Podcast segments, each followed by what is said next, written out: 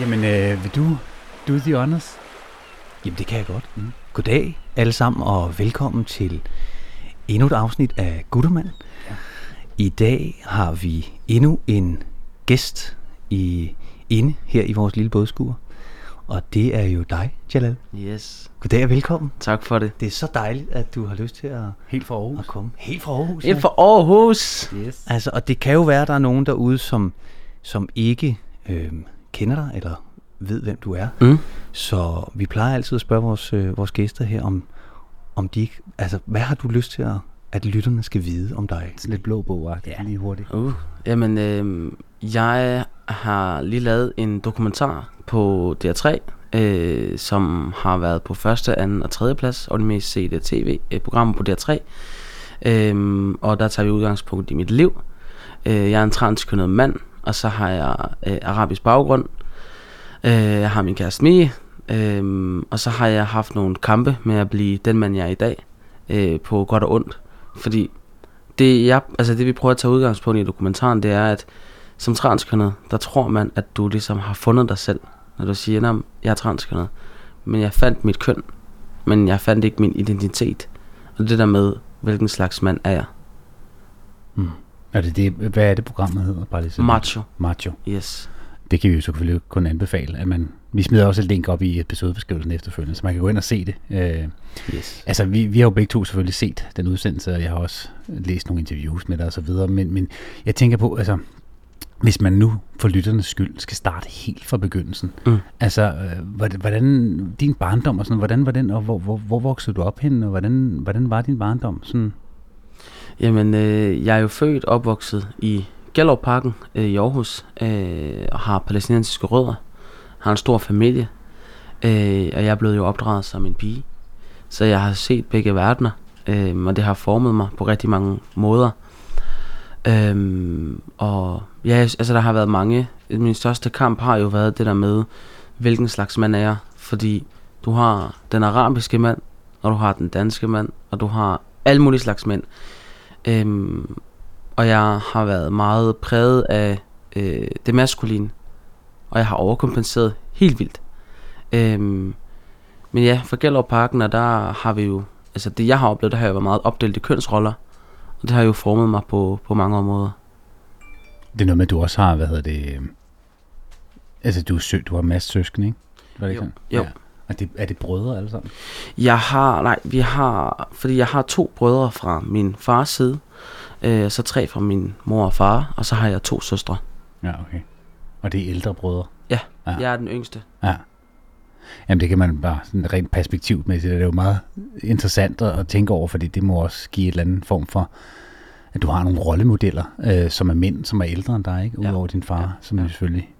Altså han dør en ret tidlig alder, eller hvordan? Det gør han. Øh, min mor og far blev skilt allerede, da jeg var to år gammel. Ja. Så jeg har ikke rigtig haft min far i mit liv. Øhm, og der tog mine brødre jo ligesom, altså, de var ligesom overhovedet i familien og skulle styre hjemmet. Øhm, og havde, altså, skulle ligesom, altså, de var, de var min, min, mine fædre og, og min, mine brødre, ikke? Øhm, så på den måde, så, altså, jeg har altid manglet min far i mit liv. Øhm, og jeg tænker nogle gange på, hvordan det ville have været, hvis han var inde i billedet. Når nu du sådan bliver opdraget som, som pige, hvor, hvornår? Altså, det er sikkert det er sådan et spørgsmål, du har fået 10.000 gange, mm. Hvilket vi også, vi har jo også haft en masse homoseksuelle herinde, og sådan, som også har fået spørgsmål der. Hvornår sprang du ud? Men Ja. hvornår gik det op for dig, at der var et eller andet, der var anderledes end i dig? Jamen, jeg har jo, det har jo hele tiden været undervejs. Øh, som, som transkønnet, der mærkede jeg det i en ung alder, men, men problemet var bare, at jeg ikke vidste, der var noget, der hed transkønnet. Ja. Jeg har siden børnehave altid været en drengepige. Jeg har altid været anderledes. Øh, gået meget op i de drengede ting i stedet for, og jeg kunne slet ikke øh, identificere mig med pigerne på samme måde, hvor at de gerne vil være øh, prinsesser til fastelavn, og jeg gerne vil være scream, jeg vil gerne spille fodbold, og jeg har gået til boksning, og jeg har gået til karate, og elskede cykle igennem blokkene med drengene på- på vores cykler. Øhm, så på den måde skilte jeg meget, meget ud. Øhm, så det har jo været siden, siden børnehaven, øhm, og så blev det bare værre og værre, Mm. fordi jeg blev ældre og ældre. Var der, var der nogen, kan du huske tilbage på nogle episoder på den alder, du beskriver der, Mm. øhm, hvor, du, hvor du fik nogle reaktioner fra omverdenen? Ja. Altså, der er noget på arabisk, der hedder Hassan Sabi. Og direkte oversat er det faktisk drengepige. Mm. Og det var mit øgenavn. Det var det, jeg blev kaldt. Hassan Sabi. Fordi at jeg var så drenget. Øhm, og det, faldt ikke altid hos i god jord. Især da jeg blev ældre. Fordi så skulle jeg virkelig opføre mig som en pige. Og så kunne jeg mærke de her kønsroller, ikke? Øhm, så der har været mange øh, kampe, siden jeg var lille også, fordi jeg ville jo så gerne passe ind. Jeg ville så gerne være som de andre. For det er ikke, det er ikke fedt at være anderledes. Øh, det synes jeg, det er i dag, men det gjorde jeg ikke dengang som barn. Jeg ville bare gerne være som de andre, og være en del af fællesskabet. Øhm, men jeg har jo oplevet både mobning øh, fra børnehaven og i folkeskolen. Øhm, og så også var det derhjemme ikke, fordi jeg ikke var som de andre. Hvad, hvad kunne det typisk være, den mobning? Altså, hvis du kan komme med nogle eksempler. Men det er jo meget det der med, at jeg, altså, du opfører dig ligesom en dreng. Hvorfor er du ikke som de andre? Øhm, og så har jeg altid været overvægtig. Øh, så det var jo også øh, noget, jeg blev mobbet med, min overvægt. Øh, men det, det var ikke det, der fyldte så meget. Det var ikke min vægt, der var problemet. Det var det der med, at, at jeg blev altså, ekskluderet øh, på den ene eller på den anden måde. Og når vi skulle øh, gik til idræt, så var det ikke drengeomklædning, jeg kom ind til, så var det pigeomklædning, jeg kom ind til. Du ved, så der, og jeg var, har altid været anderledes. Der er på et tidspunkt, kan jeg huske i den her dokumentar, hvor du siger, at nu har du besluttet dig for, at det skal være slut, og du løber faktisk hjemmefra. Ja. Altså, jeg sad og sådan tænkte på, da jeg var... Er, det, er du 14 på det tidspunkt? Eller? Øh, da jeg stikker af, er jeg 19 år. 19 år? Ja. Jeg sad bare og tænkte på, da jeg var 19 år gammel, da jeg kan huske, da jeg så det, var sådan tænkte, det er jeg overhovedet ikke. Altså, meget på Nå så til. Altså, det havde jeg virkelig ikke. Hvad, hvad skete der inde i dig, siden du fik mod til at gøre det, som du gjorde? Altså, jeg tænker faktisk nogle gange over dagen i dag, hvor det der mod, det kom fra. Fordi, altså, det, det kom bare til mig, og jeg tror, jeg nåede det stadie, hvor jeg havde fået nok. Altså, det kunne ikke blive værre. Jeg kunne slet ikke leve det liv, jeg levede øh, som Dalal. Øhm, så jeg fik bare nok. Øhm, og det er noget, der havde ophobet sig igennem årene. Og jeg vidste, hvis jeg ikke stak af hjemmefra, så fik jeg aldrig det liv, jeg ønskede. Og jeg gik jo med selvmordstanke. Jeg havde ikke lyst til at leve, og slet ikke lyst til min egen, altså at være i min egen krop. Jeg vidste godt, hvilken fremtid, der ventede mig. Så det var ligesom, jeg følte ikke, jeg havde et valg. Øhm, så det, altså det var et, et valg, jeg var tvunget til at skulle træffe. Fordi jeg valgte, altså jeg føler det som, at jeg valgte livet til. Øhm, fordi det andet, det var ikke et værdigt liv for mig. Det, det, vil, det vil jeg bare lige honorere. Det synes jeg er meget smukt formuleret. At du synes, du vælger livet til. Altså, jeg, jeg, tror ikke, jeg tror ikke, jeg på noget tidspunkt øh, i, i en alder af 18, 19, 20 år øh, vil kunne træffe det valg, som du har gjort der. Det synes jeg er enormt sejt. Tusind tak. Altså, virkelig. altså, det... Jeg tror ikke, jeg har haft en tanke, før jeg min år er blevet 30 overhovedet. den eksistentielle tankegang omkring, hvad jeg vil med mit liv og vil livet til osv. Men, men det er jo ret, ret vildt, fordi det er jo ikke bare, du, du løber ikke, altså når man siger sådan, løber hjemmefra, så løber børnene lidt 100 meter ned ad vejen, og så mm, to timer efter, så bliver de sultne og kommer hjem igen. Ikke? Altså, du, du har jo allerede, du har faktisk planlagt det. Altså, du har jo simpelthen ringet til, til hvad hedder det, et krisecenter i Aalborg, er det ikke sådan? Øh, Randers Krisecenter. Ah, Randers ja. Krisecenter. Altså, jeg havde jo, det var ligesom en film, fordi jeg havde jo faktisk planlagt det til punkt og prikke. Øh, og det var fordi, det havde, altså, det havde foregået så mange år. Og øh, altså det, det sidste jeg skulle have med Det var skulle både have min HF overstået for min studenterhue Og skulle jeg have mit kørekort. Det var de to ting jeg vidste. Dem skulle jeg have Fordi jeg vidste godt at jeg skulle til at starte forfra. Og det var så det der skete. Og så begyndte jeg jo at købe nyt tøj. Øh, jeg købte nyt simkort i abonnement Så jeg kunne skifte nummer. Øhm, Begyndte at pakke alle mine ting stille og roligt Og så gemte jeg det ned i kælderen Fordi jeg vidste godt hvis mit tøjskab var tomt Så ville min mor ligesom lure den. Øhm, så det hele blev gemt ned i kælderen op til den dag, jeg, jeg så stak af hjemmefra. Og der havde jeg øh, ringet til Randers Krisecenter. Og det ser vi også i dokumentaren, fordi jeg dummer mig øh, den dag. Fordi al, altså, alle andre dage, der har jeg styr på det hele, og hverken jeg ringer, der ringer fra en venindes telefon, så den ikke kan spores på min opkaldsliste. Fordi dengang var mit abonnement i min søsters navn. Og det sidste, jeg gør øh, på dagen, hvor jeg stikker af, det er simpelthen at ringe til Randers Krisecenter fra mit telefonnummer. Mm. Og det tracker min familie så, når jeg stikker af. Øh, så når, altså, politiet blev indblandet og alle de her ting, og jeg kom på krigscenter. Og de går jo så ind i min opkaldshistorik og siger, hvilket nummer er det, jeg sidst har ringet til? Bam, så kom Randers Krigscenter op. Og så blev jeg jo fundet. Så dukkede min brødre jo op på Randers Krigscenter. Og det var derfor, jeg blev flyttet øh, til Red Sefhav, som er Danmarks sikreste krigscenter. Og der var jeg så i et halvt år. Hvor, hvordan havde du det, da de dukker op der? Da du ligesom har afskrevet, og du har taget det relativt ultimative valg. Ja. Hvad for nogle tanker går der igennem? Altså, jeg var jo i redselslagen, øhm, men jeg havde, altså, jeg var ikke opgivende. Øhm, og jeg var bare klar til kamp. Jeg var meget øh, rebelsk på det tidspunkt, øhm, og aggressiv. Så jeg var sådan, hvis de dukker op, det kræfter mig at se. For jeg gider, altså, der er ikke nogen, der skal styre mig mere. Øhm, men jeg var rædselsland på det punkt, at det krisecenter, jeg boede på, det var krigsramte kvinder, men det var typisk kvinder med børn, der stak af fra deres eksmænd. Og jeg var den yngste på det krigscenter. Og det var et åbent krigscenter, så alle kunne finde deres adresse, alle kunne finde deres telefonnummer. Øhm, og jeg husker en aften, hvor jeg oplevede med en pædagog, der ikke, altså de kunne ikke beskytte mig. Og jeg havde jo søgt tilflugt på et krigscenter for at blive beskyttet, og det kunne de ikke. Øhm, og det sagde de også. Det er de heller ikke skjult på. Så altså, de har ikke haft noget. Øh, ligner din sag på det her krigscenter, så vi vil helst overflytte dig, så du kan blive beskyttet. Og så kom jeg på Red Safe House, som arbejder specifikt med æresrelaterede konflikter øh, med unge på min egen alder. Og det var så der, hvor jeg godt, altså hvor jeg følte mig tryg. Okay.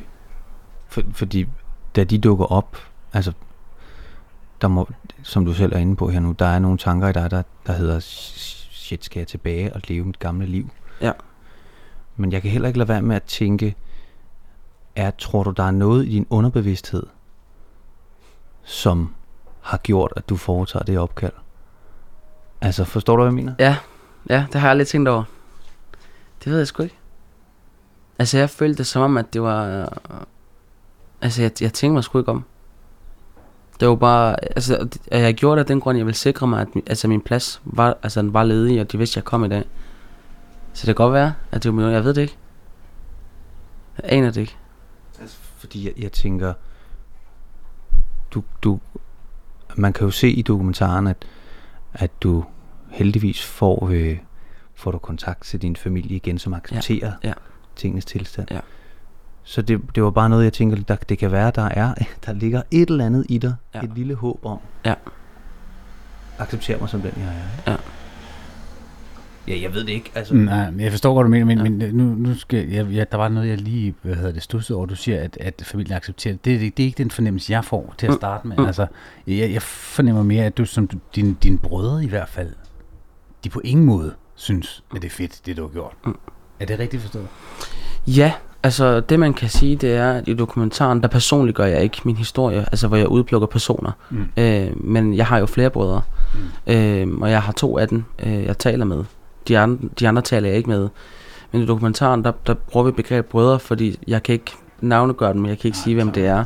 Um, men jeg har jo i dag, der kan jeg sige, at størstedelen af min familie accepterer mig. Problemet er bare, at mine brødre er det her overhoved, som gør, at de ligesom styrer det her show. Så når der er bryllupper, når der er fødselsdag, kan det godt være, at jeg taler med de andre familiemedlemmer, men de taler ikke med mig, så jeg får ikke en invitation. For de stadigvæk styrer, så de fylder rigtig meget, selvom egentlig kun er et par stykker, der ikke snakker med mig. Så fylder det ekstremt meget, fordi de har så meget at sige. Er det, er det simpelthen, fordi de stadig ikke accepterer dig som det, du er? Ja. Øhm, og det bare, har jeg brugt lang tid på at bearbejde. Øhm, også fordi det har taget på min maskulinitet. Mm. Øh, fordi det er, jo, det er faktisk deres accept, jeg hungrer efter. Det det der med, det er jo dem, jeg gerne vil sådan sige, fortæl mig nu, jeg er god nok. Jeg vil gerne være en af jer, jeg vil gerne en del af, være en del af brødrene. Øh, jeg har en pissegod relation til min store søster. Øh, og det er den accept, jeg på en eller anden måde altid har manglet øh, fra dem. Altså, den, den har jeg så aldrig fået, men det har jeg bare lært at leve med. Øhm, og der tror jeg er pisse vigtigt til hvem jeg end lytter med i dag. Tror jeg bare det er pisse vigtigt at fordi for mig der, der skulle jeg lære at elske mig selv 100%. Jeg, skal, man skal ikke, altså, jeg var en pleaser. Jeg vil gøre alt for deres accept, og det vil jeg ikke mere. Og, og det tror jeg, man skal, man skal huske på, fordi altså, jeg behøver ikke deres accept. Du ved, man skal bare, for mig, jeg, havde, jeg fik jo min mors accept, som var den vigtigste accept, jeg kunne få. Og den accept har fyldt så meget, at det andet, det er bare, det er bare støj. Øhm, og jeg kan ikke tvinge folk til at acceptere mig. Og det er alle slags mennesker. Øhm, man kan ikke tvinge folk til at synes, at du er en fed person, eller synes du, altså, eller har lyst til at hænge ud med dig, og det er også fair nok. Så er det bare altså, fokusere på de, på de mennesker, der gerne vil dig i stedet for. Og for nogen, jeg tror, i, altså, i, i min historie, der er det svært for andre at acceptere, at du går fra en hund til en han, ikke? Du går fra at være søster til en bror, eller en faster til en onkel. Og for nogle er det sværere end andre, du ved. Og det, sådan er det bare. Der er faktisk på et tidspunkt, når vi snakker om det her med accept, der er på et tidspunkt, hvor du, øhm, hvor du skal til en, en gammel klassefest med Mm. nogen fra folkeskolen. Mm. Og der tænker jeg også det der med, at du er gået fra, altså det er jo nogen, der kun har set dig øh, som kvinde eller som pige dengang. Ikke? Ja. Og det, det, det er ret sjovt, for man kan se også den måde, du, øh, du er lidt nervøs for at komme til det fest, hvilket jo man godt forstår. Ikke? Ja. Altså, øh, fordi du har ændret dig rimelig meget. Ja. Øhm, og, og du skal, du skal derned, og, og du aner ikke, om de kan genkende dig, eller hvem der siger noget, eller hvem, hvordan og hvorledes. Ja. Altså, hvordan har du det egentlig, da du går ned til den fest der? Altså, Altså, jeg er pisse nervøs. mm. Øh, og jeg havde nogle af dem som venner på Facebook. Øh, det jo så ikke alle, der havde set min udvikling. men De har hørt lidt, altså hørt lidt om mig. Øhm, men den følelse, jeg havde på vej derned, øhm, var jo meget det der med, at jeg var altså, bange, nervøs for deres reaktion. Men den følelse, jeg gik med derfra, altså den følelse, altså, kan- skal man bruge så lang tid på at finde? Fordi jeg følte mig, du ved, det var jo mennesker, der kendte Dalal, og lærte Jalal at kende, og bare acceptere mig. Og bare var sådan, altså, be you. Mm. Altså, det var den, altså, det var det fedeste. tror jeg, det havde været anderledes, hvis der ikke havde været noget kamera med. Det sad jeg bare og tænkte på, da jeg så dem. Sådan, kan vide, hvordan man, om man reagerer lidt mere Ja. hensynsfuldt, fordi der, Ja. man kan se, der er tv. Altså, jeg vil sige, at da, altså, da kamerafolkene gik, så blev det faktisk kun bedre. Fordi der var rigtig mange, der var nervøse for at komme hen og snakke med mig, netop fordi der var kamera på. Og der var flere sammen, især med drengene. Der var flere af de samtaler, hvor jeg var sådan, for helvede, hvorfor kunne du ikke sige det foran kameraet? Mm. Fordi de bare gav den så meget op for mig, sådan, fuck, hvor er du sej, er du mere mand end mig, er du mere mand end de fleste, og bla bla bla, og sådan, hallo, kamera, mennesker, jeg har lige været der, hvorfor kunne du ikke sige det Jeg tager der? lige min iPhone op. Øh, så på, på den måde, altså, det, så det jo, jeg tror, det havde været bedre, hvis, hvis, hvis, hvis de ikke har været der. Men det synes jeg jo også siger lidt noget om, hvad det er. Altså en lille fli af, hvad det er, du går igennem. Ja. Fordi jeg tror, en, en, en, flere, der er i hvert fald flere mennesker, der kan relatere til, hvis der er et kamera. Ja. Uh, så skal man ind og skal man så sige noget foran det, og uh, kommer jeg til at kigge i det, og så kan jeg slet ikke, og uh, alt muligt. Ja. Men du formår at konfrontere alle sammen med kamera, uden kamera, det er lige meget. Altså det, jeg synes, det er, det er super cool. Altså det, det, jeg bliver ved med at vende tilbage til, altså, hvor, hvor, var, jeg- hvor, hvad har jeg lavet i mit liv? Altså, hvad har jeg opnået aktiveret? Jeg, jeg synes, det er, det er, jeg bøjer mig i stød. Det er næsegrus super sejt, altså. Og at du, at du faktisk formår at gå igennem så meget på relativt kort tid. Hvor gammel er det, du er? 26. 26. Så det vil sige, at alle de her ting, det er sket sådan... Ja, en, en hardcore syv års periode, ikke? Det synes jeg er... Det er helt vildt. Det beviser bare, at, at man ikke skal give op. Altså nogle gange, der kan jeg godt fange mig selv i, at... Fordi jeg kan huske, da jeg lå på krigscenteret øh, på Red Safe House, der var det jo et, et småt værelse med et skrivebord, og det er det, altså et skab. Og der brugte jeg rigtig lang tid på bare at kigge ind i væggen. Og det fanger jeg mig i, al- altså at gøre i dag. Men når jeg tænker på, hvor langt jeg er nået, så er det fuldstændig sindssygt. Fordi de tanker, jeg havde dengang, altså min fremtid var, du ved, jeg glædede mig til min fremtid, men jeg vidste ikke, hvad der var, der ventede mig.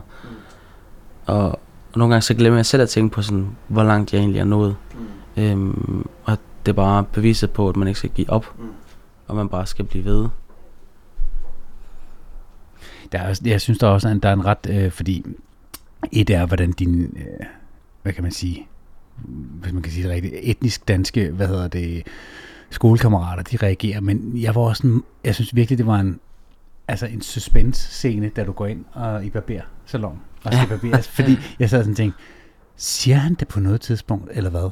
Og så på et tidspunkt, så sidder du fuldstændig ude og blinke med øjnene, så sidder du der i stolen, og der sidder nogle, jeg vil sige de skumle typer, men typer, hvor man sådan tænker, okay, han, han kunne godt have en attitude omkring det her, Ja, ikke? ja. øh, som sidder i stolen ved siden af, og sidder bagved og kigger og sådan noget. Og nu er det så også klippet sådan en lille smule overdrevet, fordi de sådan klipper hen på nogle reaktioner, som jeg er ikke sikker på, at det er helt, helt rigtigt, men, men det er i hvert fald noget, hvor man sådan så tænker, okay. Og der sætter du ned, og så på et tidspunkt, så snakker jeg om dit skæg og så videre, om det er, det er lidt fint og tyndt og sådan noget, og så, ja. så siger du, og så pludselig så siger du, jamen jeg har hørt, øh, jeg, jeg, jeg er transkønnet. Og så bliver der bare stille i salongen. Og deres reaktion kom sgu lidt bag på mig, må jeg sige. Ja. H- hvordan oplevede du det?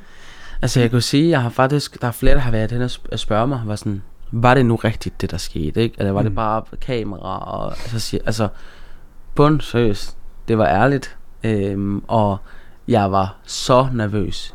Øhm, det de har fået at vide, fordi de, vi skulle, de skulle ligesom have tilladelse til, at vi må filme i deres salon. Ja, er øh, så det, det de har fået at vide, det var, at jeg var opkommende stand-up komiker, og jeg skulle ind og have lavet en fresh fade. Fint, kommer ind, og så kører den, og så ruller vi jo så. Så det er jo en helt ægte scene, øh, hvor jeg sidder der, og jeg ved, at jeg skal smide den her bombe på et eller andet tidspunkt. Det er meget lige med at finde følingen, du ved, hvornår skal jeg gøre det. Øh, og altså, som vi ser det på tv, det var sådan, det foregik i virkeligheden, og mere til. Det ender jo for, jeg blev jo så ked af, at jeg ikke får det her med. Det ender med, at ham, der ejer hele salongen, ham den ældre arabiske herre, der står, Ja. øh, det er ham, der ejer salongen. Han ender jo med, efter kameraerne er slukket, der kommer han hen, og så siger jeg, tusind tak for den her velkomst, og fordi at I tog så godt imod mig. Og så får jeg den største krammer. Altså han åbnede bare sine arme og sagde, kom her. Og så fik jeg bare den største krammer. Og det var jeg så ked af, at jeg ikke fik med på kamera. Jeg var sådan, Mm. kunne du ikke? iPhone igen. Ja. Det, er, det er jo ret vildt at tænke på, fordi det, det, det er sjovt, at man sidder jo på, man kommer til på et tidspunkt, fordi de begynder at snakke arabisk sammen i stolen Ja. ved siden af, Ja. hvor, hvor det er ret sjovt, at din forsøger så siger, kan du egentlig arabisk? Ja, det kan jeg godt. Så jeg kan faktisk godt forstå, hvad de sidder og siger. Ikke? Altså, fordi og, der, det er jo ikke noget, han siger jo ikke noget ondskabsfuldt. Han forklarer i virkeligheden bare ham, der sidder i stolen, når det er sådan og sådan og sådan og sådan. Ja. Og så er de jo bare nysgerrige. Ja. Altså, så- og grunden til, at jeg ligesom synes, den var så interessant, det er jo også fordi, at et er, at man som kvinde eller mand vælger på et tidspunkt at sige, jamen, jeg er fanget i den forkerte krop, jeg vil gerne, øh, jeg, jeg er et andet køn, helt inderst inde i mit hjerte, og det skal jeg have gjort noget ved. Jeg, jeg skal også officielt fortælle det til hele verden. Jeg vil gerne skifte det her. Et er, hvordan, altså, folk uden religion og andre trosretninger og sådan noget reagerer på det. Altså, man kan sidde og sige, at jo, i Danmark, der er, der er mange af os meget fritsindede og sådan noget, men det er jo stadig et gigantisk tabu. Men jeg tænker bare, et er, at det er et gigantisk tabu mellem etniske danske, men hvis du, eller for den sags skyld, ikke religiøse, altså ateister, hvilke rigtig mange danskere er, men noget andet er, hvis det er religiøse, om det er kristne eller muslimer, så er det bare noget helt andet. Ja. Og nu er du selv fra en muslimsk baggrund. Jeg tænker bare, hele det aspekt må virkelig fylde meget, eller har fyldt meget i dig. Altså det, at du selv kommer fra det. Hvordan har din sådan... Hvad er din største frygt været ved det? Altså, min største frygt har jo hele tiden været, hvordan det bliver taget imod. Øhm, og jeg har seriøst regnet med, at jeg skulle gå med bukket hoved og store hættetrøjer efter dokumentaren. Øhm, og sådan har det slet ikke været. Øhm, og det prøver jeg stadigvæk at lande i. Altså, jeg havde en oplevelse, flere faktisk, men en af de, de første sådan, fysiske oplevelser, jeg havde efter dokumentaren, så står jeg uden lige uden for en café i København. Kommer der en varevogn forbi med en udlænding, der sidder, jeg tror det var sådan en GLS, så stiger han af, og så går han bare direkte hen imod mig, og så tænker jeg, kraftede, men nu sker der noget, ikke? Og så kigger han bare på mig og siger, er du ikke Jalal? Så siger jeg, siger han, du er fucking sej, bror, mand. Jeg, altså, jeg var helt slået om gulv. Og så var jeg sådan, what the fuck, sådan, lad os lige tage et billede sammen, lad os lige tage et billede sammen. Og så skulle vi lige have en selfie, og jeg vidste slet ikke, hvad der foregik. og sådan, okay altså, det var det fedeste. Og så var han bare sådan, jeg ønsker dig al verdens succes, og du pisser sig. Og så gik han ind i bilen, og så kørte han videre. Og så var jeg sådan, okay. Altså, det, det var pissersmukt. Øhm, og, og jeg havde jo regnet at med det modsatte, ikke? Jeg havde jo regnet med, at nu ville der komme en ud, og nu ville jeg blive udsat for en hadforbrydelse. Så Og det var- haft lidt fordomme. Det har jeg, og det har jeg hele tiden haft, det kan man også se i barbershoppen. Mm. Altså jeg var jo så, altså jeg tænkte, nu, nu, altså nu skaber jeg, altså jeg var, jeg var bange for at blive smidt ud af barberscenen. Altså hvor jeg ville komme ind, og de ville sige, altså du er slet ikke velkommen. Så jeg har jo også min egen fordomme. Mm. Øhm, og det tror jeg, vi alle sammen har på den ene eller på den anden måde. Øhm, men jeg er bare blevet taget med bukserne ned. Selvfølgelig er der nogle reaktioner. Selvfølgelig er der nogen, der stadigvæk ikke synes, at jeg er en, er, er en fed person, eller det er ikke okay at være transkønnet. Jeg gider bare ikke at fokusere på det. Vi skal høre de gode historier. For det er sådan, vi når længst. Det er også sjovt nok som ham. Ja. Mande, mandeterapeuten. Er det ikke Thomas? han Jo? Thomas jo, Friis. jo, jo. Han siger til dig på et tidspunkt, altså han siger nogle, han siger nogle ret gode one-liners. Altså for eksempel, for eksempel siger han på et tidspunkt, jamen altså, jeg kan slet ikke, altså, og det er sådan, sådan har jeg det faktisk også med dig, der, efter, efter man ligesom har været sådan i selskab med dig, ikke nu her, men også bare i dokumentaren, sådan, det er meget svært at se dig som andet mand. og det øh, tror jeg også er sådan, altså du har jo virkelig også taget stilling til det fra meget tidlig alder, og et eller andet sted måske altid været det, et eller andet sted inderst inde, ikke? Øhm, og det har jeg, det vil jeg også bare sige til din kadu, altså det, jeg kan heller ikke se det for mig, og det er måske bare, at så er du virkelig lykkedes med det, kan man sige, så er det jo virkelig øh, gået, gået den helt ramt, det er helt rigtige sted, ikke? Men samtidig siger han også på et tidspunkt det her med, som du selv har nævnt et par gange, med at jamen, altså, det her det bliver en sindssygt hård proces, og der bliver nogen, der falder fra. Men det er også nogle af de rigtige, der falder fra, for det er ikke nogen af dem, der ved det godt. Præcis. Er der nu været nogle af dem, som er faldet fra, som du virkelig er ærgerlig over at falde fra? Eller havde troet noget andet om? Altså efter dokumentaren? Jamen også bare sådan generelt, efter du ligesom har været ude offentligt og sige det, altså også sådan i din gamle bekendtskabskreds. Øhm, ikke, ikke endnu. Øhm, jeg kunne jo godt mærke, at der måske nogen øh, synes, at jeg helst skulle blive tavs omkring det, og ikke tale højt om min historie. Øhm, men det er ikke sådan, at der er nogen, der har valgt at slå hånden af mig. Øhm, og jeg har også haft pisser travlt efter dokumentaren. Jeg har haft så meget at se til. Øh, så altså, jeg har ikke haft tid til at fokusere på det. Øh, det skal ikke misforstås. Øh, men, men der har været rigtig mange ting. Og, og jeg tror, at det vil vise sig med tiden, om der er nogen, der simpelthen falder fra. Øh, jeg ved det ikke. Sikkert. Har du, har du egentlig fået, er der, er der nogen, der har kontaktet dig, som, som øh, også øh, har gået med de samme tanker som dig? Ja. Altså, jeg har haft øh, lærere, øh, jeg har haft mødre, jeg har haft søstre, øh, og, altså, og folk ligesom mig, der har skrevet, altså min in- Instagram-indbakke, den er fuldstændig eksploderet. Og jeg har stadigvæk en hel masse, jeg ikke har vendt tilbage til, hverken på Facebook eller på Instagram. Og jeg prøver virkelig at gøre mit bedste for at følge med. Og hver gang, altså med min kæreste Mie, nogle gange så får jeg en besked, hvor jeg pludselig bliver rørt. Og når jeg læser det op, så bryder hun sammen. Hun tænker, vi har gjort en forskel. Se, vi har gjort en forskel, ikke? Altså, altså det, har, det har virkelig været overvældende. Øh, og det var det, der, det var det, min egen præmis hele tiden har været på dokumentaren, fordi jeg havde kræftet med ikke nogen, der kunne afspejle mig i dengang. Det havde jeg fandme brug for. Jeg fandt ud af alt for sent, at jeg var transkønnet. Og det var sindssygt, at jeg ikke vidste, der var noget, der hed det.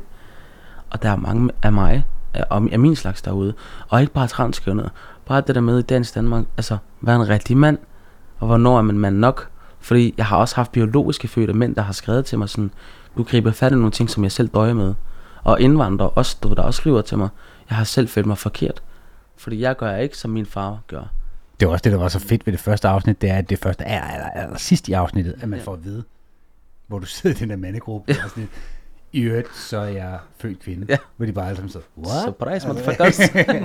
altså, det, det, synes jeg er mega fedt, fordi et eller andet sted, så var jeg sådan, altså, det kunne lige så godt være starten på sådan en, hey, hvordan er det at være mand ja. i dag? Ikke? Altså, og det er det, jeg synes er så fascinerende ved det, fordi din kamp om det at blive en mand og være, hvad en mand i virkeligheden er, det er jo et universelt spørgsmål, som mm. vi selv, som os, der rundet 40, stadig sidder og snakker om. Det er det, vi sidder og snakker om i den her podcast. Hele tiden. Hvad vil det sige at være mand? Mm. Altså, fordi der er så mange forskellige historier, som også kommer til at påvirke, hvordan man bliver en mand. Præcis. Mm. Og jeg tror, det er meget svært at sidde og sige med meget få ord, eller sige, jamen der, hvis du ikke følger de her 10 punkter, så er du ikke en mand. Det er jo, som, som ham Thomas Fri siger på et tidspunkt til dig, jamen, når du er en rigtig, rigtig mand, det er, når du er Jalal. Ja. Ikke alt muligt andet shit, som du prøver at være, som andre synes, du skal være. Ikke? Præcis. Og det kan man godt fornemme på dig allerede nu, ja. at du er jo helt klart, altså kommet 10 år før os andre ind på det rigtige spor. Ikke? Altså, det, du har så også været det mere igennem, end vi andre har. Ikke? Mm, hvad hedder det? Du kan se, du har lige at spørge mig. Ja, fordi jeg, jeg tænker... Øh, altså, hvis, hvis der var noget, du skulle lave om, eller gøre om? Er der sådan noget, du skulle gøre om? Nej.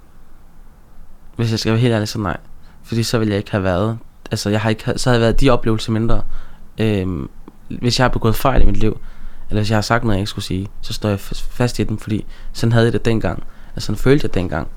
Øhm, og hvis man ikke begår fejl, så kommer man, altså udvikler man sig ikke. Det eneste, jeg ville ønske, det var bare, at jeg vidste, at jeg var transkønnet i en, i en, i en tidlig alder. Mm. Men når det så er sagt, så tænker jeg også på, hvis jeg havde... Lad os nu lege, at jeg er... Jeg finder ud af det fra, jeg er 10 år gammel. Hvordan havde mit liv så set ud? Så havde jeg jo ikke haft de her oplevelser, som jeg måske har haft i dag. så havde den her dokumentar slet ikke været aktuel. Eksempelvis, altså, der er mange aspekter, jeg har, altså, Mie havde jeg nok heller ikke mødt, du ved, så tingene sker af en grund, mm. øhm, og så har jeg haft et, det, det bedste forhold til min mor, altså, der har bare været så mange ting, øhm, så jeg tror ikke, jeg vil lave noget om mm. fra den gang, men jeg vil gerne prøve at lave om i den fremtid, vi går i møde, mm. øh, til hvordan vi er over for hinanden som mennesker. Altså nu, nu, nu går jeg lige sådan et skridt dybere ind, ikke? fordi mm. du, hvornår er det, du møder din kæreste? Din øh, da vi arbejder ud ved UC, og det er ved at være fem år siden. Så det, der, du, det er det to år efter, du sådan ligesom begynder at tage hormoner, eller hvad? Nej, det er det ikke. Jeg starter, jeg, jeg kommer jo i behandling. Jeg stikker af som 19-årig. Ja. Fylder 20 på krisecentret.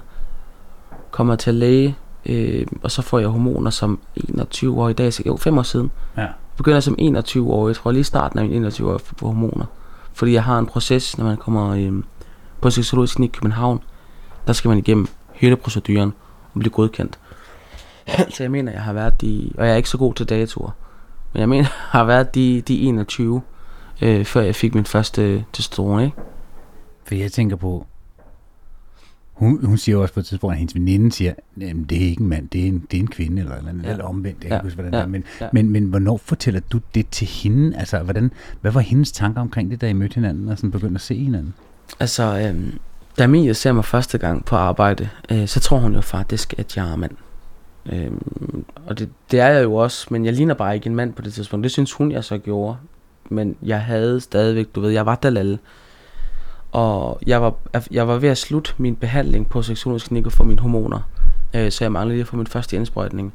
Og det er der, Mia møder mig. Og øh, hun flirter med mig, og det tog jeg for lang tid om at fat. det gør vi mænd over ofte. Hvad? Har hun været vild med mig i 10 år? Ja, ja, det, ja, det var præcis sådan, det var. Øh, men øh, så falder vi jo i snak på et tidspunkt, og... Øh, så kunne jeg godt mærke sådan, okay, der, der sker et eller andet, hun prøver på et eller andet. Øhm, og så begynder vi at snakke noget mere, og så siger jeg til hende, prøv her, altså du skal bare lige vide, at det er sådan her land, der ligger. Øh, fordi jeg havde ikke tænkt mig at lyve om, hvem jeg var. Øh, lade som om jeg var noget, jeg ikke var. Så hun har jo vidst det siden starten, og hun har bare hængt ved. Hun, altså, hun, det er jo det, hun så mig som, ikke?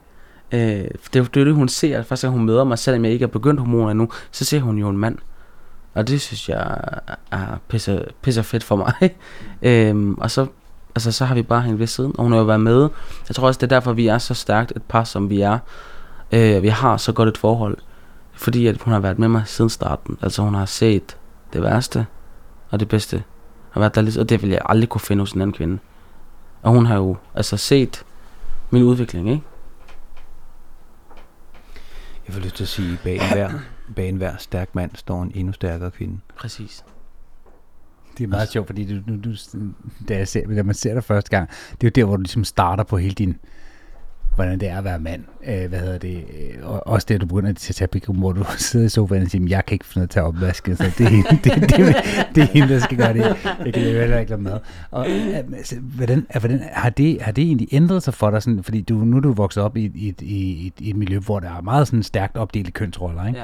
Ja. Øhm, hvordan, hvordan er det sådan, har du, har, har du ændret sådan syn på, hvad en rigtig mand er i forhold til det? Ja, altså det tror jeg... Så du laver mad nu, eller Ja, jeg laver masser af hummus og shawarma og kebab.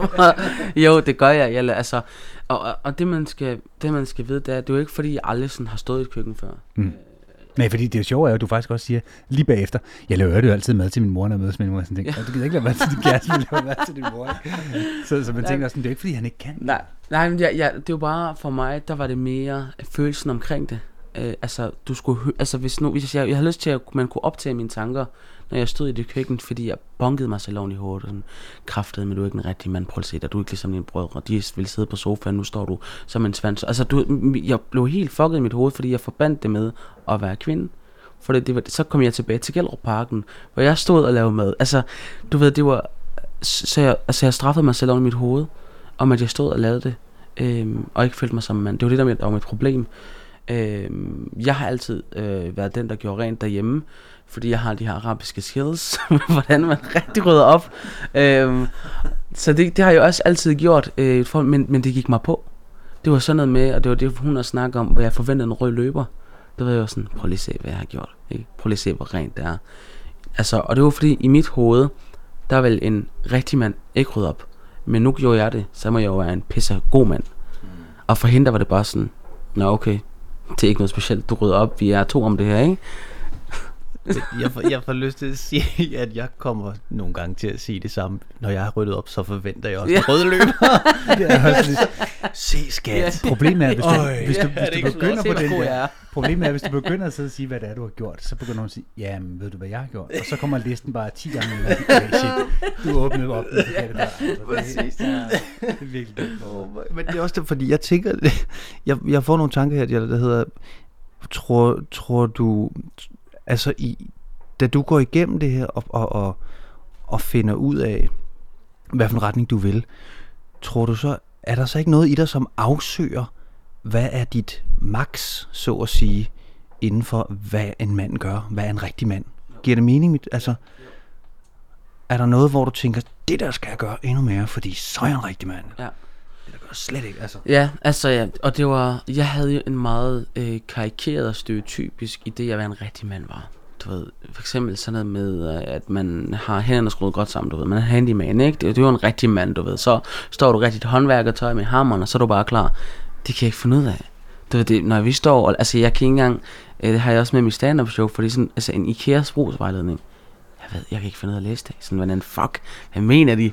Og der står Mia bare klar med hammeren og sådan, skat, vi skal bare lige have den her, og der er søm og sådan noget. Og jeg fatter ingenting. Og der kan jeg godt mærke, at jeg bliver sådan kraftet med, du ved. Og det går mig på, det går på min, altså min maskulinitet. Altså, og så er det altid med, altså vi drikker øl, og vi kan godt lide at se fodbold. Prøv, jeg kan ikke lide at se fodbold. jeg kan ikke lide at se fodbold. Men det er sådan, det skal jeg, fordi ellers er jeg en, ikke en rigtig mand. Ja. Og, og mænds samtaler, det skal man jo også tænke på. Altså jeg har jo, jo, dengang jeg var lille, gik jeg mest med drengene. Øh, men da jeg blev ældre, så var det jo med de her kønsroller, hvor jeg havde flest pigeveninder. Så jeg var ikke inviteret i mændenes samtaler på samme måde. Og nu er jeg så begyndt at gøre det.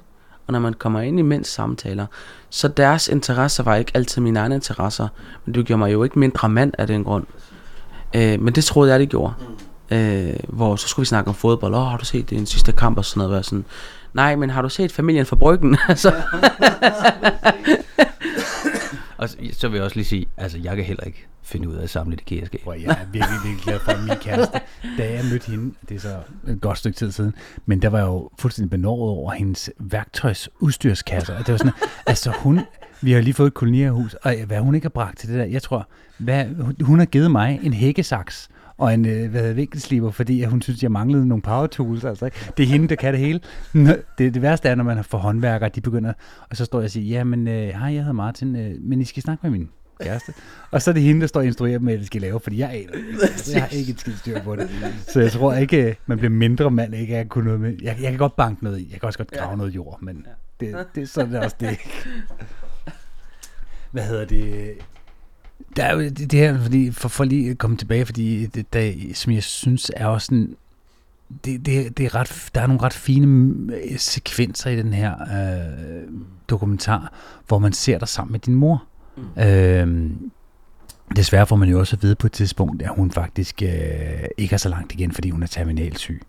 Øh, men, men hele det her med, at hele hendes, øh, hvad hedder det, fordi det er jo ligesom den eneste, sådan i gode en forældre, du har tilbage på den måde. Altså, følte du, også i, sådan, i, i forløbet, altså, at, at hun, kan man sige, accepterede dig 100%? Det var en proces for hende til at starte med, men min mor tog sit sidste åndedrag og kaldte mig sin søn. Øh, hun gav mig den største kærlighedserklæring, øh, fordi hun accepterede alle dele af mig. Øhm, og navngav mig jo Jalal. Så da hun tog væk, altså væk fra den her verden, så altså jeg har jo manglet hende lige siden. Øh, og jeg vil ønske, hun stadigvæk var her i dag. Fordi hun har formet mig på rigtig mange områder. Øh, og hun, og jeg, altså det er også derfor, jeg, jeg tror, jeg stadigvæk kan stå oprejst. Og klare en modstand. Og klare, at folk ikke accepterer mig. Fordi hun var faktisk den vigtigste. Altså det var min aller, aller, aller vigtigste accept, og den fik jeg. Øhm, og hun var bekymret for mig. Øh, altså inden hun gik bort, ikke? Fordi hun godt vidste, altså, hvor stor en betydning hun har i mit liv. Og fordi jeg ikke har særlig meget familie tilbage, når hun ikke er her mere. Fordi hun var jo, altså når jeg besøgte hende, så fik jeg også mine andre søskende at se. Det gør jeg ikke på samme måde i dag, fordi hun ikke er her. Men hun accepterede mig 120 procent. Så meget kan jeg sige. Og hun mødte jo også Mien. Altså, det er jo en endnu større accept også. Øhm, og sang for hende, og øh, sang danske sange, men nu er hun meget sjov. Øh, sang øh, julene på bussen for hende, og lille finger, hvor er du? Og så, ja, de havde det sjovt.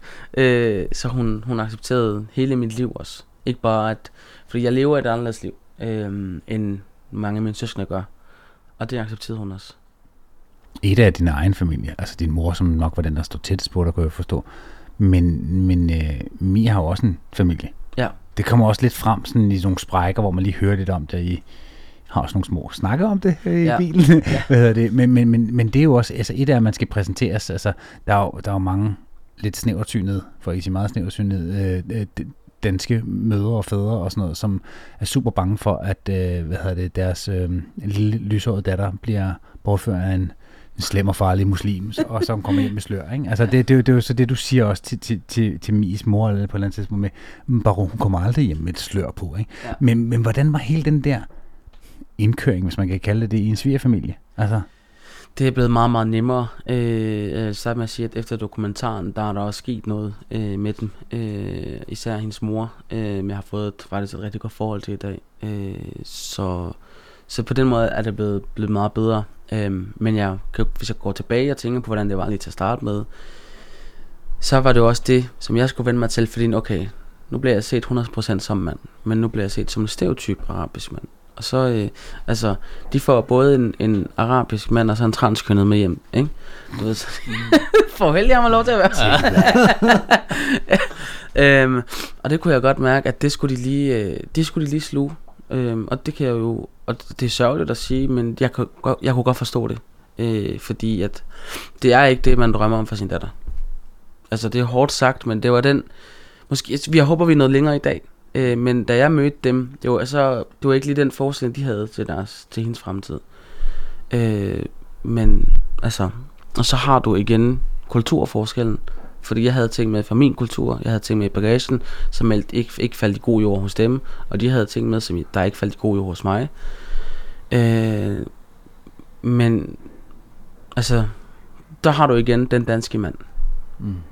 Fordi så var jeg Jalal, men er jeg dansk nok?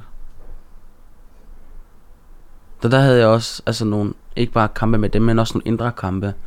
Øh, og prøvede at afspejle mig selv i hendes far.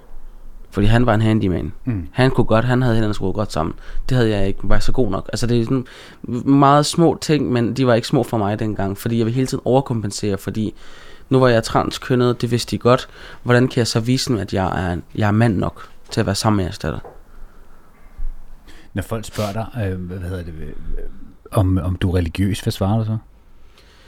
Jamen, øh, jeg har fået en anden definition på at, at være religiøs, øh, fordi altså, jeg siger jo bare, at jeg har troen i hjertet. Altså, for mig, det er jo en, det er jo en trosretning, så det er, hvad jeg tror på. Det, det ligger ikke flyden på tøjet på den måde. Øhm, så jeg ved ikke, om man kan sige religiøs, øh, fordi der er forskel, har jeg lært, at der er forskel på at være religiøs og troende. Øh, altså, jeg tror bare på islam, og jeg er muslim. Øhm, og jeg er nok en moderne muslim, hvis man kan sige det sådan. Øh, jeg fokuserer bare på at være et godt menneske. Øh, men jeg vil tage herfra og tage min sidste åndedrag og kalde mig selv muslim. Også selvom nogen ikke synes, at jeg er muslim nok. Men det er hvad det er. Nu kommer det, fordi du også sådan, du kommer til at sige det der med, fordi det synes jeg jo et eller andet sted er forkert, men, men, men jeg kan godt forstå, at du tænker det, men det her med, om, om du, om du gerne vil være, eller det her med, om dansk mand versus muslimsk mand, altså jeg synes jo ikke, der er nogen forskel, det er bare at være mand, kan man Ja, sige, ikke? Præcis. Øh, men selvfølgelig kommer der nogle, der er nogle kulturforskelle, men det er jo sådan noget opdragelse, så kul- sådan noget, der ligger udenom, ikke? Men, men, men indeni, der, der mener jeg jo ikke, der er den store forskel, men, men tænker du, når du sådan et, fordi øh, når jeg sidder der og hører dig snakke, er sådan noget, ja ja, det kan godt være leverpostejen er lavet af kylling, but who gives, altså det er stadig leverpostej, ikke? Altså det, det er sådan et, det ligner det samme, ikke? Og det smager nærmest også af det samme, ikke? Altså, det, hvad, hvad tænker du, altså tænker du, der, der har været en forskel i din rejse fra at blive men altså har, har det, har, har, har det ændret sig i forhold til øh, sådan, øh, har du tænkt, at jeg skal mere være dansk mand end muslimsk mand, eller skal jeg skal være en mellemting, eller hvad, hvad tænker du dig selv som, hvad har idealet været at gå efter? Det er det, der har været mit problem. Fordi jeg vil passe 100% i alle lejre. Jeg vil gerne være den danske mand, jeg vil gerne være den arabiske mand, og den muslimske mand, og, og altså jeg vil være alle slags mænd på samme tid, og alle, alle kasser skulle jeg passe i, og det kan jeg ikke. Fordi så var, jeg, så var Jalal ikke til, til, til stede. Det var det, jeg snakkede, som du nævnte med Thomas. Øh, fordi hvem var Jalal i alt det her? Men når jeg var hjemme for eksempel hos... Øh, når du er til en jobsamtale, så er du et menneske. Når du er hjemme hos svigerfamilien, så er du et andet menneske. Når du er sammen med drengene, så er du et andet menneske. Altså, at jeg vil være i det hele. Øh, og der er mange måder at være mand på. Det tog mig lang tid at lære. Og der er mange definitioner af at være en mand. Der er nogle mænd, nu snakker, nu snakker vi sammen, den samtale, vi har i dag, er jo, er jo gyldenbar, fordi du siger jo selv det der med, at jeg kan sgu heller ikke finde ud af at bygge et skab. Altså, jeg, jeg er heller ikke sådan skruet sammen på den måde. Og det vidste jeg jo ikke. Altså, hvis, når jeg siger jer, hvis du ikke har sagt det, så kunne jeg jo finde på at afspejle mig og tænke, kræfter, man er sikkert god til at bla bla bla. Det er du måske ikke, men det er sådan, jeg så verden. Øh, hvor jeg, altså, og nu sidder vi her og snakker følelser, og det er pisse vigtigt at kunne gøre som mand, og det er der rigtig mange, der mangler at kunne gøre. Øhm, men jeg tror, altså, der er ikke én måde at være mand på. Og det, det er den vigtigste, øh, hvad hedder det, det er det vigtigste, jeg har lært. Fordi jeg troede, at bam, det her det er opskriften på en rigtig mand. Der er ikke nogen fucking opskrift på det. Jeg synes også, det er meget bemærkelsesværdigt, at du får starten i hele den her dokumentar og hele din, øh, din beskrivelse af dit liv og sådan noget. Du, du har, som nogle mænd måske godt kunne bruge noget mere af, altså hun har en ret stor selvironi. Øhm, er det noget, du har haft hele tiden? Igennem hele din, dit liv, eller? Ja, øh, det er noget, jeg har lært fra, fra jeg var barn. Øh, jeg har altid haft det i familien. Det startede med drengepige, ikke? Og så begyndte jeg selv at tage pis på det, sådan, er jeg drengepige? Øhm, det er noget, der har været øh, en, en ting i min opdragelse, så vi har brugt rigtig meget derhjemme. Det gør vi, det gør min familie faktisk rigtig meget. Vi har meget, meget selvironi. Øhm, og det synes jeg er vigtigt. Øh, jeg synes faktisk, det er pisse vigtigt, og det er noget, jeg vil tage med mig altid, og det håber jeg rigtig mange kan, fordi der er rigtig mange mennesker, der ikke kan finde ud af at være selvironiske. Og det synes jeg er vigtigt at kunne. Øh, du behøver ikke at gøre en joke, joke ud af dig selv. Det, det, det, kunne jeg, det gjorde jeg, da jeg var mindre, hvor jeg var lidt for selvironisk. Øh, fordi at jeg var usikker. Men nu gør jeg det bare, for, fordi det er en terapi for mig. Altså det er terapeutisk. Jeg behøver ikke til så alvorligt på tingene. Øhm, og, altså, det var det også med mit stand-up, det var det, der går ud på, det var meget selvironi. Jeg tager faktisk pis på det at være transkønnet. Øhm, og det synes jeg er, er, er vigtigt, at man kan. Øh, det har, altså, vi har haft skænderier, mig og Mia nogle gange, fordi jeg kan tage, jeg kan tage pis på hende. Hun er sådan, det var kraftedt med ondt sagt. Det var, sådan, det var ikke sådan, jeg mente det, skal. Det var sådan, ej, men sådan noget kan man ikke sige. Men nu har hun også lært at være selvironisk. For det er vigtigt. Vi skal ikke kunne grine, kunne mm. grine af ting. Til en vis grad, ikke? Så kan, kan man udlede af det, ja. at humor er med til at nedbryde de forskellige grænser. 100 procent. Og du har brugt humor og selvironi i dit liv, mere eller mindre bevidst, fordi jeg også har gjort det i familien, 100%. til at komme igennem til hvem Jalal er. Ja. Det har helt klart været, været et våben. Men, og, og er, er det stadigvæk. Fordi altså, nogle, nogle ting kan blive for hårde at være i. Mm. Altså, vi skal, vi skal fandme, så vi skal kunne snakke om følelser. Mm. Men vi skal også ud på den anden side. Ellers så bliver det for tungt at være i. Mm. Enig. Men nu er du, nu, fordi du siger, at du bruger, altså du rigtig gerne vil være stand komiker det, det er du jo allerede, men kan man sige, du er jo begyndt at lave en masse. Ja. Hvad hedder det? Er det også en eller anden form for terapiform? 100 procent. 100%. Altså, det er meget, meget terapeutisk for mig at stå på scenen og snakke om ting, der går ondt. Øhm, og jeg synes, det, jeg synes, det er det, der, altså, der altid har manglet på den danske stand-up scene. Fordi det, det bliver for meget øh, pik og patter. Øh, vi skal lidt dybere ind. Øhm, og det prøver jeg i hvert fald at gøre med min stand-up, hvor vi tager fat i nogle tabuer, eller nogle, nogle ting, der er hårde at snakke om, og så kan vi grine af det sammen. Øhm, fordi det kan godt være, der sidder nogen i blandt publikum, der synes, at det at være transkønnet er fucking lort. Men hvis jeg kan få dig til at grine sammen med mig, så, så er vi godt på vej. Det er i hvert fald det, jeg fokuserer på. Det tror jeg er en helt rigtig vej. Vi har haft en anden stand-up komiker for nylig. Ja. Simon Wever, hvis du ved, hvem han er. Siger man noget? Jamen, han, han er nemlig også med tabuer. Det er så bare andres tabuer, men han er sig selv både, hvad er det, han, han er både ADHD og, har også haft ja. svære depressioner og sådan noget, men han laver pis med det også, ikke? og det er jo også bare den der med, at, at humor kan bare noget, og det mm. tror vi også helt klart på. Øh, åbenhed og humor, det er, er med til at bryde mm. grænser ja. på rigtig mange planer. Mm. Jeg, jeg kommer bare til at tænke på det her med humor, fordi øhm, og jeg havde lidt super godt spørgsmål. Klart, jeg glemt det. Øhm, jo, altså, jo, når du, når du for eksempel, øhm, øh, hvad hedder det, øhm, du bruger, du bruger humoren især, når du sidder og forklarer mange af de her ting omkring, hvad du føler med det, og når du stiller dig op på scenen og så videre. Men, og, og du også rigtig gerne vil prøve at nedbryde nogle tabuer, men var det også det, der var tanken omkring, da du startede, eller da I blev enige om at sige ja til at lave den her udsendelse? Den skal jeg lige have igen. Ja, altså, hvad hedder det? Ja, jeg kan godt se, det var en lidt, lidt underlig... men det er simpelthen bare, fordi... Du prøvede. Jeg, jeg, prøvede, jeg, jeg tænkte bare, det, det, det der med at stille, stille sig op på en scene og snakke om tingene, øh, hvad hedder det, det er, jo, det er jo en måde med at bryde, bryde nogle tabuer og, og få, få, få, få din historie frem. Øhm, hvad, hvad var tanken omkring med at lave det dokumentarprogram? Var det det, I håbede på? At, at, at bryde nogle tabuer, eller, eller få historien ud, eller var det bare fordi, du tænkte, jeg har behov for at fortælle min historie? Vidste I, hvad der kom ud af det? Altså, jeg, ar- jeg arbejdede hen imod. Øh, jeg sagde ja til at lave den her dokumentar, fordi jeg havde ikke en person, der kunne afspejle mig i. Øh, og, og jeg har ikke hørt om en som mig selv, der stiller sig frem og siger, hey, jeg er fra Gellerup, opfatter mig selv som muslim, har palæstinensiske rødder, og jeg er transkønnet. Det har jeg ikke hørt om, og det mangler vi. Øh, fordi vi har hørt historien om transkønnet, og vi, men vi snakker heller ikke nok om det der med at være en mand, Øhm, og det var ikke det var ikke det altså da vi begyndte at tage fat i de her øh, hvad hedder det med at være en rigtig mand. Jeg vidste ikke vi var på vej derhen. Jeg vidste ikke vi skulle have fat i det her, fordi det var ikke det der var mit fokus. Øh, men så kom jeg til at altså undervejs mange altså så kunne jeg mærke nogle andre ting, hvor der så kom der det her ud af det. Øh, men min tanke med dokumentaren øh, har været jeg skal ud og fortælle min historie. Fordi jeg har brug for, at jeg sætter et spor i den her verden, og jeg har brug for, at andre ikke sidder tilbage med samme følelse, som jeg havde dengang. Har du fået nogle reaktioner fra folk, der ligesom har sagt, hey, det her det ændret noget i mig? Jeg som har haft en anden holdning til det inden? Tonsvis. Altså, min Instagram øh, altså, er boomet med sådan noget. Øhm, der var også, jeg, jeg har faktisk en, som skrev til mig, at hun havde en, hun har en tyrkisk mand, øhm, hvor hun havde sagt til ham, hey, der er den her bla bla bla dokumentar, så havde han sagt, det skal jeg kraftedeme ikke se. Og så en aften har hun været ude, hvor hun kom hjem, og så, han, så havde han siddet i stuen, og så var hun kommet ind til, han var, han, han begyndte at se macho, noget til tredje eller fjerde afsnit eller sådan noget. Og så havde han bare sagt til hende, var færdig og sagde, det er det bedste, jeg nogensinde har set. Ja, altså sådan noget, ikke? Så, altså det gør mig så stolt, det gør mig så pisse stolt. Og det er de beskeder, jeg modtager. Og så er der dem, jeg heller ikke, altså dem, jeg ikke hører, Øh, men, men jeg kan godt mærke, at jeg...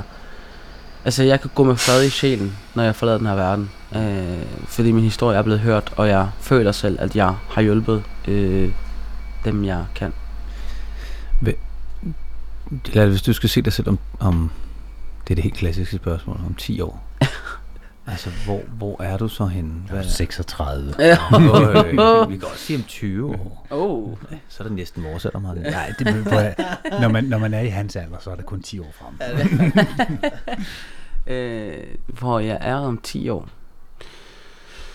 Altså, jeg håber på, at jeg er anerkendt øh, som en stand-up komiker, altså som Danmarks første transkønnet stand-up, fordi nu er jeg jo stadigvæk upcoming, øh, men jeg håber, at jeg har fået det stempel, som Simon Talbot, eller Omar Suk, eller Linda P., eller de store stand-up komikere har på sig. Øh, så, så jeg bliver anerkendt. Øh, og så, så bor jeg i København, fordi jeg, jeg vil jeg rigtig gerne, meget jeg har snakket om, at vi gerne vil flytte hertil på et eller andet tidspunkt. Øh, så meget kan jeg sige. Øh, og så tror jeg bare, at jeg tager en dag ad gangen. Øh, jeg tror jeg, fordi jeg har selvfølgelig en masse drømme og mange ting, jeg gerne vil opnå. Men det, jeg jagter lige nu, det er jo stand-up'en. Øh, som er mit hovedfokus. Og så det andet, der kommer, det tager jeg bare med. Tag en dag ad gangen. Har, har, hvad med børn? Hvad er, hvad er jeres, På et tidspunkt, tanker? Øh, på et tidspunkt vil jeg nok gerne, øh, men hvornår, det ved jeg sgu ikke. Øh, det er jo også en proces i sig selv, ikke? Men ikke lige nu. Ikke lige nu. Der, der sker for mange ting. Øh, men på et tidspunkt, måske. Du er jo også ung. Ja. Ikke? Take it easy. Take it easy. Hvad hedder det? Vi plejer jo, fordi vi er at lige sådan knap at snurre os op på den, den, den dejlige runde time. Men vi, vi plejer mange gange her i at spørge, fordi vi synes, øh, det er lidt interessant. Nu hedder podcasten jo Guttermand, fordi vi synes, dem, der kommer ind, de er sgu nogle guttermænd, fordi de, de tør, hvor andre tiger, for at bruge det ekstra bladet citat. Ikke? Altså, de, de, de, tør, de tør at sige det, sige, sige det, som rigtig mange øh, måske går og tænker, men i hvert fald ikke tør snakke om. Ja. Og der er du en af dem. Og der plejer vi også at spørge sådan, jamen, er der nogen i dit liv, det bør ikke lige være lige nu og her, men det kan da også godt være inden for den nærmeste øh, fortid, som, som du gerne vil fremhæve, som har været en virkelig guttermand i dit liv. Og det skal være en mand. Det bør det ikke være. Min søster. 100 procent. Altså, min største klippe har været min søster. Også min mor. Øh, men min søster er en guttermand. Det lyder mærkeligt. Det kan Hun er en gutterkvinde. Men, men jeg tror, Guttermand, det er jo ligesom at være en, en, en, en, altså, en, en cool person. Altså, det, er, det er jo ligesom, øh, for når man, når man slår ordet op, så står der faktisk ikke, at det er en mand. Der står bare en person, som gør noget, Mm. som fortjener et godt klap på skulderen og sige, det var fandme fedt gjort, det der. Mm. Altså min søster 100%, det, det behøver jeg faktisk ikke at tænke mere over. Hun har været, øh, og hende møder vi jo også i dokumentaren. Hun har været min største klippe, øh, og øh, har hele tiden været med mig i medgang og, og modgang. Og hun, altså hun er den sejeste person. Øh, og hun har fået for lidt credit, synes jeg. Fordi hun fortjener fandme et kæmpe skulderklap øh, for alle de gange, hun har holdt mig ud. Nå, hvor er det godt. Jamen, altså, jeg, jeg synes bare... Vi har jo haft, vi har, vi har, haft en 25-30 stykker inden det her, ja. og jeg vil sige, at din historie er nok en af de mest vanvittige, vi har hørt indtil Ja. videre. Og vi har, vi har altså hørt nogle pænt vilde nogle af slags. Ja. Altså jeg vil sige, øh, om ikke andet, så hvis, hvis vi plejer at sige, hvis man bare kan røre en med den her podcast, mm. eller to, eller tre, så er vi glade, ikke? Altså jeg, jeg kan allerede sige, for vores vedkommende, der har du allerede ramt to. Altså, og fordi jeg synes virkelig, at det, det er ikke bare beundringsværdigt, men det er også sindssygt modigt, og det er forbilledeligt på rigtig mange måder, det du gør. Og jeg vil også at sige, at øh, bare for, for unge mænd i din alder, altså, du er jo lysår foran, hvad angår, øh, hvad hedder det, dit intellektuelle forståen af, hvad det vil sige at være dig. Bare dig selv. Altså det, at du kan overhovedet være kommet så langt som 26 år, om du så er mand eller kvinde, øh, sådan generelt set. Altså bare det, du er kommet så langt lige nu i, i dine tanker omkring, hvem du er som menneske, der er du fandme noget langt. Altså, kæft, du har sprunget nogle leder over. Men det er, jo ikke, det er jo ikke kun mig, der skal have credit. Det skal I også, fordi jeg synes, det I laver er pisse vigtigt. Det synes jeg virkelig. Øh, og at I vil invitere mig ind, er jo altså meget, meget øh, rørende. Øh, og jeg er pisse glad for, at jeg måtte være her. Øh, og blive ved med at lave det, I laver, fordi det er fucking vigtigt. Fornøjelsen er helt på vores side, Ja, det er den. kan jeg godt sige. Det er den. Det har været fantastisk at, Det har møde det. dig. Og så vil vi jo bare sige til lytterne, at vi siger tusind tak for i dag. Og Mm. hvis I kan lide, hvad I hører, så gå lige ind og giv den en thumbs up ind i Podimo-appen. Og husk at I kan jo stadig få et gratis abonnement for nogle dage, Mm. hvis I går ind lige og tilmelder jer via Guttermand Podcast. Og ellers så er der ikke andet sige end Og Gutterman Instagram selvfølgelig også. Der er også. ja, Facebook. Gå ind og like. Yes. Og så ellers så øh, tjek i episodebeskrivelsen, så kan I se, hvad Jalal ellers går og laver. Og måske, øh, hvis vi er rigtig heldige, kan vi få et link til et eller andet open mic eller noget. Uh. Men i hvert fald, tusind tak for her.